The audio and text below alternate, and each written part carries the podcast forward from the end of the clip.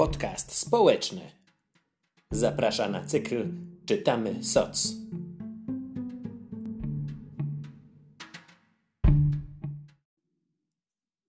Impuls o konińskiej jadłodzielni. Tekst autorstwa Anny Dranikowskiej. Magazyn Soc, numer szósty. Czyta Tadeusz Mirski. O tym, jak Martę Urbańską pewnego dnia coś tknęło. I o tym, co z tego wynikło. Trochę też o tym, że karma zawsze wraca. I o jedzeniu oczywiście. Chleb, szynka, warzywa, owoce, nabiał. Łącznie wyrzucamy na śmieci około 9 milionów ton jedzenia rocznie. Używam liczby mnogiej, bo chyba każdemu zdarzyło się przegapić termin ważności, kupić zbyt dużo, czy zwyczajnie stracić na coś ochotę. Wyrzucić bezrefleksyjnie. Przynajmniej 4 miliony z nas robią to codziennie. Te alarmujące cyfry znalazły się w ubiegłorocznych badaniach Eurostatu i Eurobarometru dotyczących marnowania żywności. Ogromne liczby. Abstrakcyjne. Nie ma głodu. Są głodni ludzie. Głód też kojarzy się abstrakcyjnie. Najczęściej z banałami w rodzaju wyrzucasz jedzenie, a w Afryce dzieci głodują. Jest problemem, zdawać by się mogło, nierozwiązywalnym. Co może mieć wyrzucony przez nas chleb do problemów dzieci w Afryce? Przecież tutaj, w Polsce, ludzie nie głodują, a chleba nie prześlemy pocztą lotniczą. To prawda, w Polsce ludzie nie głodują. W Polsce mieszkają za to ludzie, którzy nie dojadają, więc chleb się przyda. To ważne. Głodu nie ma. Są głodni i niedojadający ludzie. Całkiem możliwe, że ci niedojadający ludzie są tutaj, w Twoim mieście, w Twojej wsi, na Twojej ulicy, w domu obok. Co Ty na to teraz? Czasami wydaje nam się, że moglibyśmy coś zrobić, ale zupełnie nie wiemy, co miałoby to być. Czasami potrzebny jest impuls. Dobra pomidorowa. Jak u Marty. Dzień był krótki, zimowy, kiedy nagotowała pomidorowej w wielkim garze i wsiadła do samochodu. Pojechała najpierw na stary rynek, a potem na skarpę, a może odwrotnie. Odwiedziła działki. Niby mogli jechać po jedzenie do Mopru, ale żeby tam dojechać, muszą zapłacić za bilet. W dwie strony 5,60. Skąd mieliby wziąć te pieniądze? Co z osobami starszymi, schorowanymi, które nie mają siły jeździć tak daleko? I w ogóle, co to za zupa? Pyta Marta retorycznie i macha ręką. Jej zdanie na temat kulinarnych umiejętności Mopru jest wyrobione i nie jest to pozytywna opinia. Marta wie, jak gotować i co więcej, wie, jak z ludźmi trzeba rozmawiać. Dla porządku mam napisać, że początki nie były proste. To nie jest tak, że oni mnie przyjęli tak od razu z otwartymi ramionami. Ciężko było wzbudzić zaufanie. Zaparkowała przed noclegownią dla osób bezdomnych, a tam chętnych na pomidorową brak. Ludzie mnie pytali, po co tutaj przyszłaś? Myślisz, że jesteś lepsza od nas? Myślisz, że my potrzebujemy tej twojej zupy? I zaczęłam płakać, jak oni mi tak powiedzieli.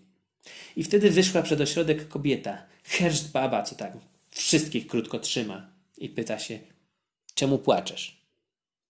Wtedy ja opowiedziałam im swoją historię. To, że też miałam w życiu pod górkę. I oni mi uwierzyli.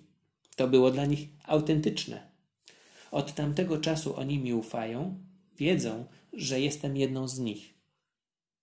Zupę gotuję do końca zimy. W pierwszy dzień wiosny otwiera jadłodzielnię. Jadłodzielnia.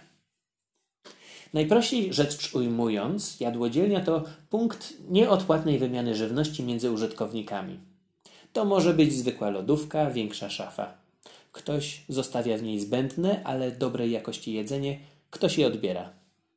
Jadłodzielnia w Koninie to dwa małe pomieszczenia po brzegi załadowane suchym prowiantem. Drzwi się nie zamykają. Co chwilę ktoś przychodzi, ktoś chce coś zjeść, ktoś przyszedł po produkty, bo będzie gotować samodzielnie, ktoś wreszcie przyszedł coś zostawić. Wszyscy odwiedzający zapisywani są w wielkim notesie. Chcemy wiedzieć, ile jedzenia wydaliśmy, ile osób przyszło, czy ktoś się nie zgubił, mówi Marta. Jak ktoś się nie pokazuje przez kilka dni, szukają. Czasem policja znajduje, dzwoni. Już wiedzą, że jak z chłopakami, to do Marty. Bo Marta tak właśnie ich nazywa. Nie bezdomni, nie alkoholicy, nie beneficjenci, nie podopieczni. Chłopaki. Ale przecież nie tylko chłopaki przychodzą do jadłodzielni. Przychodzą dzieci po chleb. Przychodzą samotne osoby starsze. Marta doradza. Do ogórkowej, przecier ogórkowy, ziemniaki, włoszczyzna. Marta pilnuje porządku. Regulamin jest krótki, a warunek właściwie tylko jeden. Trzeba być trzeźwym. Teraz, kiedy zrobiło się ciepło, z trzeźwością jest znacznie trudniej. Do łask wróciły plenery i działki. Sukcesy i klęski chłopaków Marta przeżywa jak swoje, a emocje u niej jak na dłoni. Popłacze się, nakrzyczy, zwymyśla i zapomni. Prędka jest. W gorącej wodzie kąpana. Udziela wywiadu, rozmawia przez telefon, odpala papierosa i strofuje wiesia, co to się objawił wreszcie po dwóch dniach niebytu. Weź, ogarnij się, człowieku, prosiłam cię. Idź do sklepu, kup maszynkę, powiedz, żeby zapisali na mnie. Człowiek zawraca się ogarnąć. Chłopaki mówią, że Marta jest równa, konkretna i że jak szefowa powie, to się nie dyskutuje. Chłopaki przeżywają swoje wzloty i upadki, a tymczasem ona organizuje kolejne wydarzenia. Święta wielkanocne, pieką ciasta, gotują żurek. Dzień dziecka, zbierają słodycze. Dla dzieci w ogóle trzeba się postarać bardziej. Codziennie przed osiemnastą szykujemy 40 kanapek. Czy trudno jest tak wszystko zorganizować? Nie. Trudne to jest zbieranie pieniędzy na rachunki. Gaz, prąd. Za lokal szczęśliwie płacić nie muszą. Miasto użyczyło. Ludzie się dzielą. Nie za dużo tego wszystkiego na jedną osobę? Nie umiem tak bezczynnie siedzieć, odpowiada. Telefon znowu dzwoni. Dopala się papieros. No i przecież nie jestem tutaj sama, dodaje.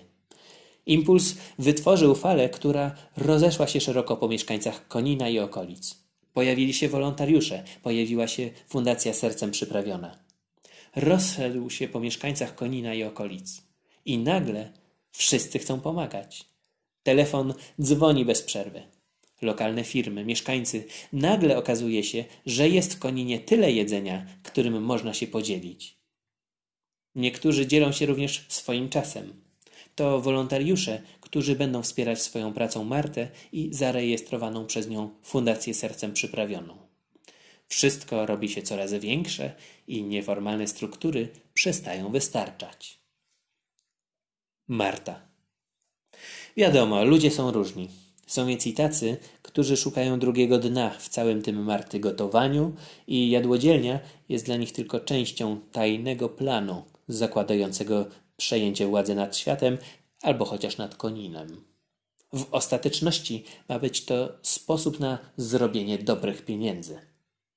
Marta musi przyznać, że nie jest w tym najlepsza. Gdyby była, otworzyłaby jakąś restaurację, kupiła sobie domek albo chociaż samochód. O samochód zawalczyła w reality show Zamiana żon. Układ był w tym show taki, że ona przez tydzień w luksusie, a ta druga przez tydzień w jej życiu. Marta wynudziła się jak mops. I nie jest pewna, czy oni tam w tym luksusie mają szczęście. Może wcale nie. Najważniejsze, mówi, to żeby moim dzieciom w życiu było dobrze. Dzieci już wiedzą, że trzeba się dzielić tym, co się ma. I zwierzętom, dodaje. W domu ma ich mnóstwo. Wszystkie przygarnięte. Są psy, kotka, świnka morska. Kotka kotna, więc rodzina się powiększy. Co robi w czasie wolnym? Paznokcie. Paznokcie muszą być zrobione. Zakończenie. Jednego razu idę przez park. Dzień nie jest dobry. Weszłam do kiosku, kupiłam dwie zdrabki. Wychodzę, patrzę, jeden z moich chłopaków siedzi na ławce. Myślę, no trudno. Masz, mówię do niego i podaję mu zdrabkę. Jak wygrasz, to masz coś płacić na fundację. No niestety, ani on, ani ja nic nie wygraliśmy. Ale próbowaliśmy przynajmniej. Codziennie trzeba próbować, co nie?